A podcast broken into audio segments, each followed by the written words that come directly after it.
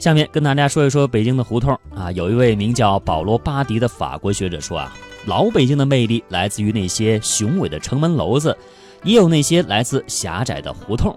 北京的胡同呢，形成于元朝。元朝的杂剧《张生竹海》当中的侍女啊，有一句话是这么说的：说你去误那杨氏角头砖塔胡同总铺门前来寻我。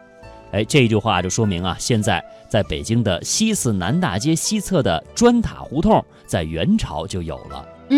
北京的胡同呢，也有独特的风情。光是胡同的名字就引人遐想。你看啊，杏花天胡同、花枝胡同、菊儿胡同、小金丝胡同、月光胡同、孔雀胡同、胭脂胡同，听着挺美的啊。这些胡同的名称多么富有诗意哈。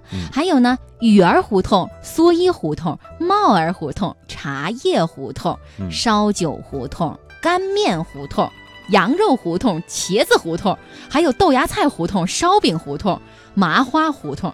更有意思的还有劈柴胡同、枫香胡同、灯草胡同，以及还有什么蜡烛心胡同。这好像都是老百姓生活当中的一些用品啊。对呀，这些胡同的名字不是把当时老百姓的衣食住行以及生活习惯都展现出来了吗？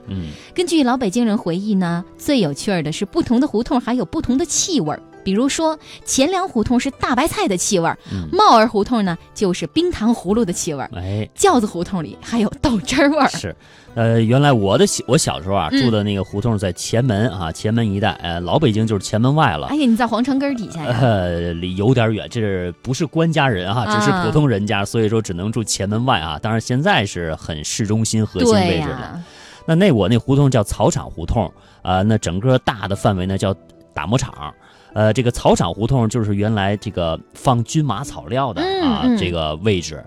那整个那个大的区域现在来说叫社区了，叫打磨厂。为什么叫打磨厂？能听出它的这个渊源吗？